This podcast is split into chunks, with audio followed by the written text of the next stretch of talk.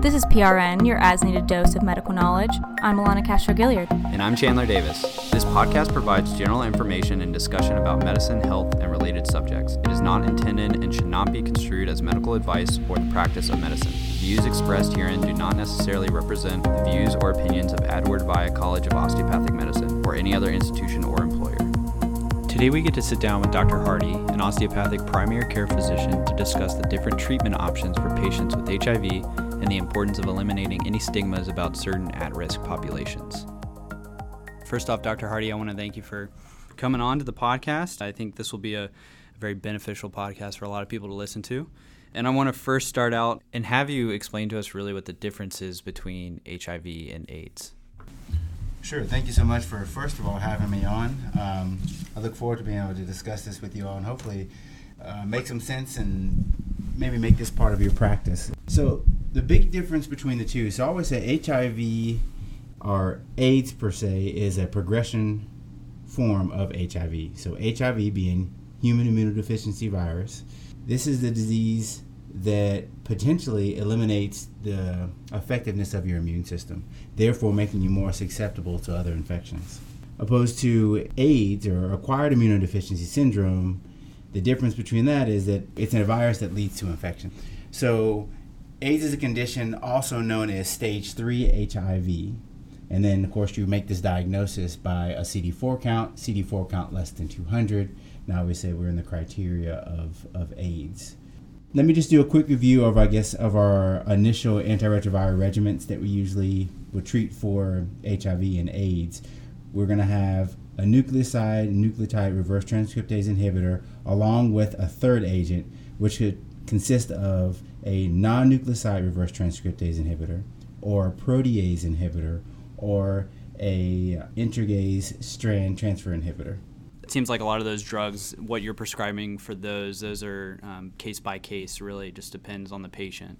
And then you mentioned it earlier um, about the PrEP and PEP programs, and could you just uh, explain to us and for those who don't know really what what those two things are as well? Sure. PrEP therapy. Well, let's discuss that one first. That one's actually relatively new. So a little background on it.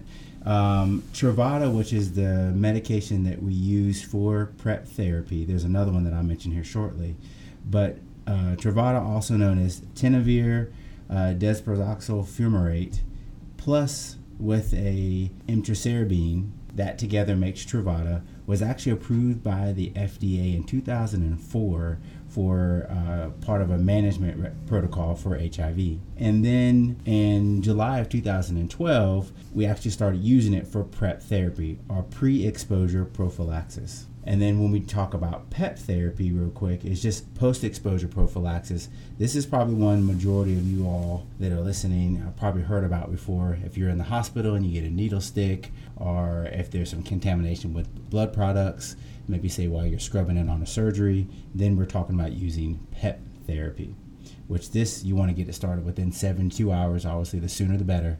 And then you're going to stay on this regimen for either once a day or twice a day for approximately a month, or say 28 days. You mentioned these different medications and drugs. Could you go ahead and explain to us what the different classes of these drugs are in? Just for those who don't know, just a brief overview of what those classes are. Sure. Actually, both of the medications that's in Truvada itself are going to be in that NRTI or that nucleoside nucleotide reverse transcriptase inhibitors. Both of those medicines, like I said, in the Truvada um, medication for PrEP therapy. Basically, the way those are going to work is we go back to, I guess, our biochem. When we're going from RNA to DNA, there is a transcriptase enzyme that's there and a reverse transcriptase inhibitor obviously blocks that transcriptase so therefore that virus now can't go from rna to dna therefore allowing it to replicate in the body. And, and that's really what's unique it seems like about hiv and uh, even a few of those other viruses in that family is that ability to do a reverse transcription. And i did forget there is a Descovy is another uh, prep therapy that's out there the biggest difference with this one, there hasn't been a lot of studies as it relates to contraction of HIV via receptive vaginal intercourse. You would think that would be one that was studied. However, in the studies, that was not in there. So They're both good. They're both on the market. Truvada is the one that's the most studied. Mm-hmm. Um, so that's the one that's used the majority of the time. So I want to make sure we cover that. Uh, that's really cool that they have these drugs that target that specific mechanism. You mentioned a little bit the, about the mechanisms of action, and then just a little bit broader of a topic and more practical. Could you start talking about who these medications are for, and really how any medical students are going to see this in their future practice? The treatment is basically for anyone who's having an at-risk sexual event. So we automatically think of a MSM, men that have sex with men, a homosexual relationship, rectal, penile interaction, but it's actually it could be in a heterosexual relationship, someone who may have multiple partners.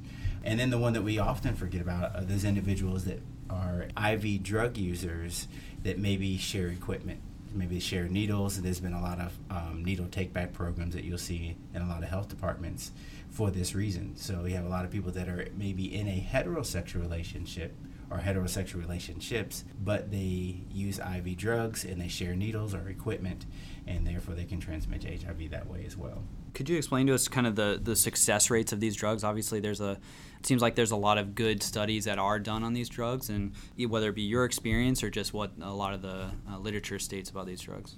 The best thing about these medications is that once you have them, they're relatively easy. You, you take it every day as long as you are technically in this high risk sexual encounter or encounters. You always want to make sure you counsel your patients on the utilization of condoms because obviously these drugs do not protect you against STIs. So there's always a risk there still. So make sure you want to say, hey, you need to use a condom, safe sexual practices, in addition to, we're going to stick with Truvada in this case, taking Truvada. Now, for those individuals uh, that are thinking about um, exposure or success rate of the medication, it's about 99% for those via sexual activities, and then it's about 74% for those individuals that are involved with um, IV drug using uh, exposures. Um, this may be a little bit of a hard question to answer, but if someone is using a, a drug or is, especially an illegal substance, um, and they hear that it's only 74% effective, how do we, you know, go one step forward to kind of provide uh, the encouragement to go through with the treatment like that? You're right. That is a that's a tough uh, question to answer. You would never hear your provider or you go to a clinic and someone says, "Well, just make sure you're using clean needles." Well, that's one of the big risk factors mm-hmm. is using old needles. Once again, with those needle take back programs, you'll go to a clinic and they're distributing you needles. The thought is you're going to use irrespective if I offer you a needle or not. So why don't I decrease your risk of disease processes, in, in this case, talking about HIV developing into AIDS by giving you a clean, unused needle as you go into inject your drug of choice versus using the same old needle and maybe you and I both sharing needles, which increases our risk exponentially, mm-hmm. right? And that's the reason why they have that 74%. Makes sense. And then obviously, something a lot of people don't want to talk about, but is very important for um, patients is the cost of this uh, medication. if there are programs for um, people that can't afford something like this to be able to have access to a very important drug. This is probably the, the downside of, of this topic, not the medication, not the patient, but the topic in general, is the fact that the medication is very expensive. We're talking roughly anywhere between 50 to $70 per tablet. Wow, that's yeah, that's pretty serious. Yeah, so you're looking at maybe even two thousand bucks just for one prescription. Now, fortunately, there are a lot of programs out there. Now you have to see if you're going to be able to qualify. Meaning, if you were to take this medication for let's say roughly seven days, it can protect you against receptive anal intercourse. And we're talking 21 days of taking this medication for max management for receptive vaginal and IV drug use. So it doesn't take long for this medication to get into the system and actually show its benefit, show its worth. So the reason why that's important is because when we're talking about actually getting our patients access to the medications, the faster that we can get the medication started, the best opportunity we have to decreasing their risk of developing HIV. Now there are a couple of programs out there, and I pretty much use the CDC as a source to get some of these mm-hmm. uh, some of these programs. Some of these are national or nationwide. Uh, some of these are regional. So state depending, there's is a website that you can go to, and it's uh, called nastad.org. Then backslash prep cost hyphen resources backslash prep hyphen assistance hyphen programs. So that's state dependent. Then you're going to have some that are copay assistant, which is basically going to be Gilead, which is the name of the drug company. So G I L E A D, advancingaccess.com, all one word. So Gilead advancingaccess.com. And then the other resource that I was able to identify is Med Program, and they have a getyourprep.com or the phone number is 855 447 8410. In our office, uh, we do have some medication assistant programs, be it it's a community health center. Um, so we try to make sure that we can find these medications for the individuals that obviously need it the most. And once again, I want to I want to reiterate, it's not just for individuals that are in same-sex relationships. Um, it can be individuals that are in a heterosexual relationship, but they have multiple partners, or they're an IV drug user. And for the students out there, could you explain to us really the best way to go about screening for these patients, especially being that not only is it a hard topic to cover, but it's also a very sensitive topic for the patient to talk about, and also the fact that it requires pretty timely uh, treatment to have effective care? First of all, if this isn't something that's in your wheelhouse for whatever reason, right, and there's a lot of stigmas that come with prescribing PrEP therapy, you got to make sure that you are educating your patient what's out there and available to them. That's the first and foremost, most important thing. Now, I am new in as far as getting into PrEP management uh, because I see that there's such a huge need. Um, we often think of medication assistance programs, so MAT. We think of now primary care doctors are taking care of a lot of individuals that have hepatitis C, right? Often we're getting hepatitis C from needle based uh, manipulation, right? Be it tattoos or drug use and things of that nature. They all fall within this category of PrEP therapy. So you have to be really careful, and I want to be very appropriate when I say this. You have to be very careful if you're wanting to manage one population but not the other population. Right. That may be individuals, once again, same sex relationships. So if you're going all in and it's beneficial to your patient, then you go all in. Um, so for me, I say it's a mindset first of all, and then get knowledgeable about the subject. It's not that hard to get someone started or give them the information they need so that they can get the protection that's due to them. So what do we do? Obviously, we talk about this in medical school: history, history, history. Asking the hard questions. I always say there's not really a hard question to ask when you're in the encounter. It's more so of when you're in the doctor's office. There's no question that's not appropriate to ask in the office. And I tell my patients that, especially new patients. I say, I want to get to know you. I'm going to ask you questions that I feel are pertinent for me to get to know you better so I can treat you the best way that I can. And once again, I always say this is a democracy. I give you information, and it's up to you to do what you want to do with it. Um, and it's hard not to pass judgment. Why in the world would you put yourself in this situation? Change that to say, what in the world can I do to help you when you're in that situation? Right. That's a really good way of looking at it. So, to answer, it was kind of a long filibuster, but a long way to, to answer your question in regards to the labs. What do we want to do? So after you get your history, you find out this individual or individuals, it depends on how many come into your office, are at risk. So obviously we want to screen and make sure they don't have active HIV. Mm-hmm. I'm sorry, or an HIV infection. Okay, so we do that. We also want to do a hepatitis panel. Okay, look for hepatitis B, hepatitis C, etc. And we also want to check a BMP because we want to keep an eye out on the creatinine. The medications for PrEP management can affect the kidneys, so we want to make sure the kidneys, as a baseline, they're in good shape. And then you're going to do this every three months. You're going to have them come back, do the same blood work again, then you re-prescribe the medication. So these prescriptions are prescribed on a three-month basis. That's what most of the studies have found beneficial to keep an eye on the patient.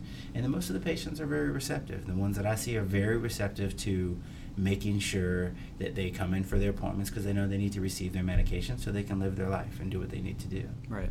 And, and it seems like the most uh, important thing for medical students and um, really any physicians is just understanding that you would be, uh, at least the way I think about it, is you would be doing yourself and your patient, especially your patient, a disservice in treating them if you didn't do your job and ask these hard questions and really, you know, start digging deep and really, like you said, get to know them. Absolutely. Everyone who comes to my office is someone who's at risk unless I ask the question. Because mm-hmm. once again, once we get out of the mindset that it's a select group of patients, it could be somebody you work with. and you know that they're married in a heterosexual relationship, but they got stressors. So they start maybe get into some opioids, or they get into some other drugs and heroin, etc. So they start using IV drugs. Mm-hmm. They come to work every day. They look normal, but little do you know they're using IV drugs and they're sharing those. Right? They fall within this category. Right? You know someone who is opened up to you and they are in a same-sex relationship. So you say yes, that person's at risk for sure. But you ask the questions: Are you in a monogamous relationship? If you're in a monogamous relationship and neither you nor your partner have HIV, you're not going to get HIV. It's when you go outside of that relationship what makes it hard. So you have to ask, are you in a monogamous relationship? Most people, when I ask them that, they say yes. Mm-hmm. And then I ask the follow up question, which is the hard one, I would say. How about your partner? Is your partner monogamous? And if they hedge even the slightest, then we dig deeper. Sometimes they say, oh, no, they're definitely not. I say, well, would you still like to be tested just in case? So I treat it like I would any young man who comes in for an annual physical. If he's at the appropriate age, hey, there's certain screenings that I should offer this individual or a female patient should be offering her screening as part of a physical exam if you're sexually active. And then that kind of opens up the conversation a little bit. I like that. And you can kind of share what you what you want from this question, but um, you've mentioned a little bit about your experience in your clinic. But could you expand upon any kind of stuff that you've experienced while prescribing this drug, whether it be how well it's treated the patients, or how people respond to it, or just providing us a little bit of a background from your experience with these programs? I like to think that I know or I'm prepared when I go into the clinic and oftentimes I get the opportunity to learn something from the patient. So for me personally, I was actually made aware of this through a patient that was driving a couple of states away to get the medication because he couldn't find anyone that would be able to help him. And we got to talking in the office, and I said, you know what, let me read up about this so I can be prepared to answer your questions. And if you don't mind coming back, then I would like to follow up with you and see maybe this is something that we could offer in our office. So I spent some time and read on it, and the patient came back in about a month because I wanted to do an adequate job of learning about this treatment option for patients. And then I realized there's a there's a there's a huge population out there that would benefit from this, opposed to the obvious once again, people that are in same-sex relationships. That's usually what we think about when we go to this, and that's usually where the biggest stigma comes from. Right. Right. If you or I were on rounds and you poked your finger in a surgical procedure, I wouldn't hedge on making sure you get PEP therapy, so post exposure prophylaxis. I give it to you once or twice a day, right? And then for that 28 day time period, wouldn't think anything of it. However, if I'm giving you something ongoing, like Truvada ongoing, then that's when it makes it a little bit, well, why do you keep putting yourself at risk? Well, yeah, that's a question you should ask. Mm-hmm. You know, do you understand the risk? That's what I say. Mm-hmm. Do you understand the risk of being involved with this behavior or the sexual experience or experiences, long as you're aware of the, the risk factors with it, if that's something that once again that I can treat or I know someone who can treat you, then we try to try to make it happen for the patient. And then, kind of wrapping things up here, I think uh, we, we like to end our podcast and just with a pretty generic question, but just for a lot of the medical students, is there any advice that you can give, whether it be related to this topic or not, just something completely unrelated? Any advice that you can give to the medical students and just the future physicians that are training out there? Um, like any advice that you can pass on to them? Medical school is hard, and it's not always a direct reality of what's to come. Being a physician is something you should have pride in. Being a physician is something that you obviously aspire to become as you go through the four years of medical school and three or more years in your training. You have to figure out what you're going to make a part of your practice, no matter what specialty you're in. You have to make and have to figure out what you're going to make part of your practice so that you want to go to work every day. Maybe it's a teaching component. Maybe it's treat, treating a high risk population. Maybe it's treating a population that's very comfortable and very low risk. That's okay. Everyone can benefit from your opportunity to provide them health care. So find out what works for you with time, and then you practice that each and every day, and you become a master at your craft. Some of the best advice I ever got was from my sister. She said, Know what you know, but know what you don't know. And then you try to figure that part out. So I kind of live by that motto. And I love that. I didn't know a lot about prep therapy. So I educated myself, became comfortable and now I can go and hopefully affect change in the New River Valley. Well, awesome, and I, I think you've done the same for a lot of the medical students here as well, including myself. But I, I thank you for having, sitting down and having this conversation with us, and I hope to do it again soon sometime. But I appreciate it, Dr. Hardy. Absolutely. Thank you so much for having me. For more PRN, please be on the lookout. If you like this episode, tell someone about it and start up a conversation. I'm Alana Castro Gilliard, I'm Chandler Davis. and this is PRN.